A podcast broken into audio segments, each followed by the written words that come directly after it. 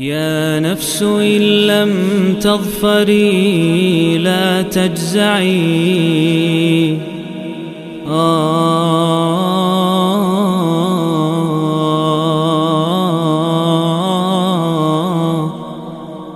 Bismillah, Alhamdulillah, wassalatu wassalamu ala rasulullah ba'd Masih bersama program 114 hari menuju bulan Ramadan Sajian tafsir ijmali surat per surat Setiap harinya dan kali ini surat An-Nisa.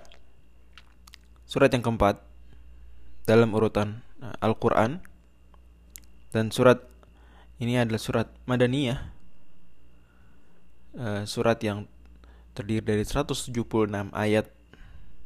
Dan disebut surat An-Nisa karena Allah Subhanahu wa taala menyebut di ayat pertama rijalan kathiron wa nisaa. Jadi ada kata-kata nisa di sana. Walaupun uh, tentu sebetulnya kalau dilihat lebih luas lagi surat ini memang bicara banyak sekali tentang hukum-hukum terkait wanita.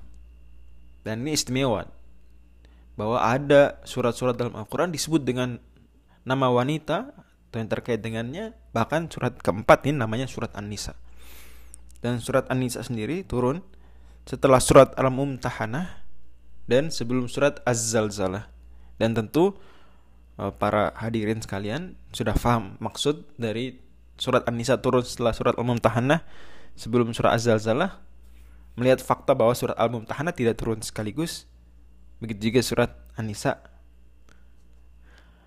Artinya hanya bagian awalnya sini. Sebagian dari surat ini turun mula-mulanya. Nah, setelah turun mula-mulanya sebagian dari surat Al-Mumtahanah. Dan nama surat An-Nisa sendiri jelas dari Nabi SAW karena dalam hadis riwayat Muslim Nabi berkata ya Umar ala takfika ayatul sayfi lati fi akhir surat An-Nisa. Nah, Umar nanya tentang orang yang meninggal tidak punya orang tua tidak punya anak terus hartanya untuk siapa Nabi nanya terus Umar yang beberapa kali maka Nabi kemudian pegang dada Umar seraya mengatakan ya Umar wahai Umar tidakkah cukup bagimu ayat di akhir surat An-Nisa yang turun pada musim panas tersebut? Ini ayat terakhirnya. Dan surat An-Nisa tentu ya mengandung sebagaimana di surat Madaniyah hukum banyak sekali. Ya ada hukum terkait dengan pernikahan, keluarga, uh, wasiat, waris, kemudian uh, mas kawin tentu di awal-awal, tentang anak yatim, tentang dan seterusnya harta yang haram, ada riba di dalamnya dibahas tentang hal-hal terkait keluarga, ini nusyuz, shikok seperti itu. Kemudian peran pembagian peran dan distribusi antara laki dan perempuan antara suami dan istri bagaimana dan Islam tinggikan betul kedudukan wanita di surat An-Nisa ini terkait dengan akidah Allah Subhanahu wa taala sebutkan bahwa kemusyrikan adalah dosa yang sangat besar bahkan paling besar dan kalau seorang meninggal belum bertaubat dari kemusyrikan maka tidak diampuni itu tidak akan diampuni. Tapi kalau dosa lain, oh ya firman duna dzalika liman yasha. Allah sebutkan kalau seandainya dosa yang lain uh, meskipun dosa besar orang meninggal belum sempat bertobat maka ada kemungkinan Allah Subhanahu wa taala maafkan secara cuma-cuma meskipun dia sendiri belum bertobat. Sebagaimana Allah Subhanahu sebutkan dua kali di di surat ini. Begitu juga uh, kita bisa memahami dari penegasan konsep kemusyrikan dan bahayanya bahwa uh, kemusyrikan adalah lawan dari keadilan. Kemusyrikan adalah kezaliman. Karena ketika adil itu adalah meletakkan sesuatu pada tempatnya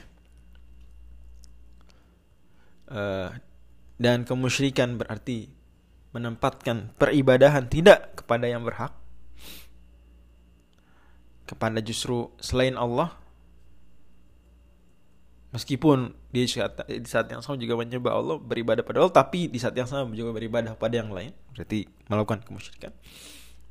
Berarti dia tidak melakukan keadilan berarti dia zalim nanti di surat lain Allah akan sebut bahwa kemusyrikan adalah kezaliman yang sangat besar makanya dua kali dia ayat 48 dan ayat 116 Allah ulang ini Apalagi surat ini karena hukum-hukum tadi yang dibahas itu pada akhirnya bermuara pada satu kesimpulan bahwa hukum Islam itu adalah yang adil.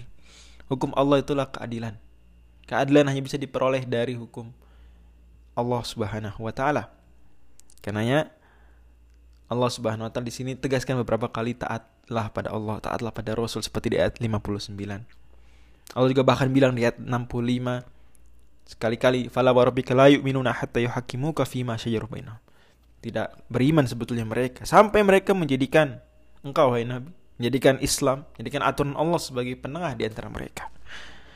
Allah juga sebutkan tentang ijma di sini.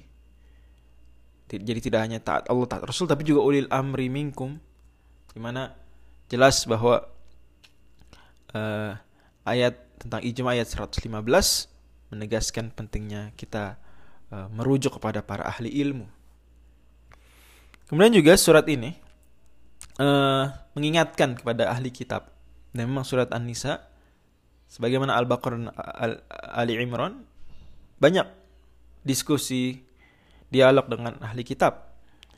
Kalau Al-Baqarah banyak dialog ahli kitabnya kepada kalangan Yahudi, surat Ali Imran kepada kalangan Nasrani, maka An-Nisa kembali banyak ke kalangan Yahudi nanti surat Al-Maidah banyak lagi ke kalangan Nasrani. Jadi seling-seling. Yahudi Al-Baqarah, Nasrani Ali Imran, Yahudi An-Nisa, An-Nasrani Al-Maidah.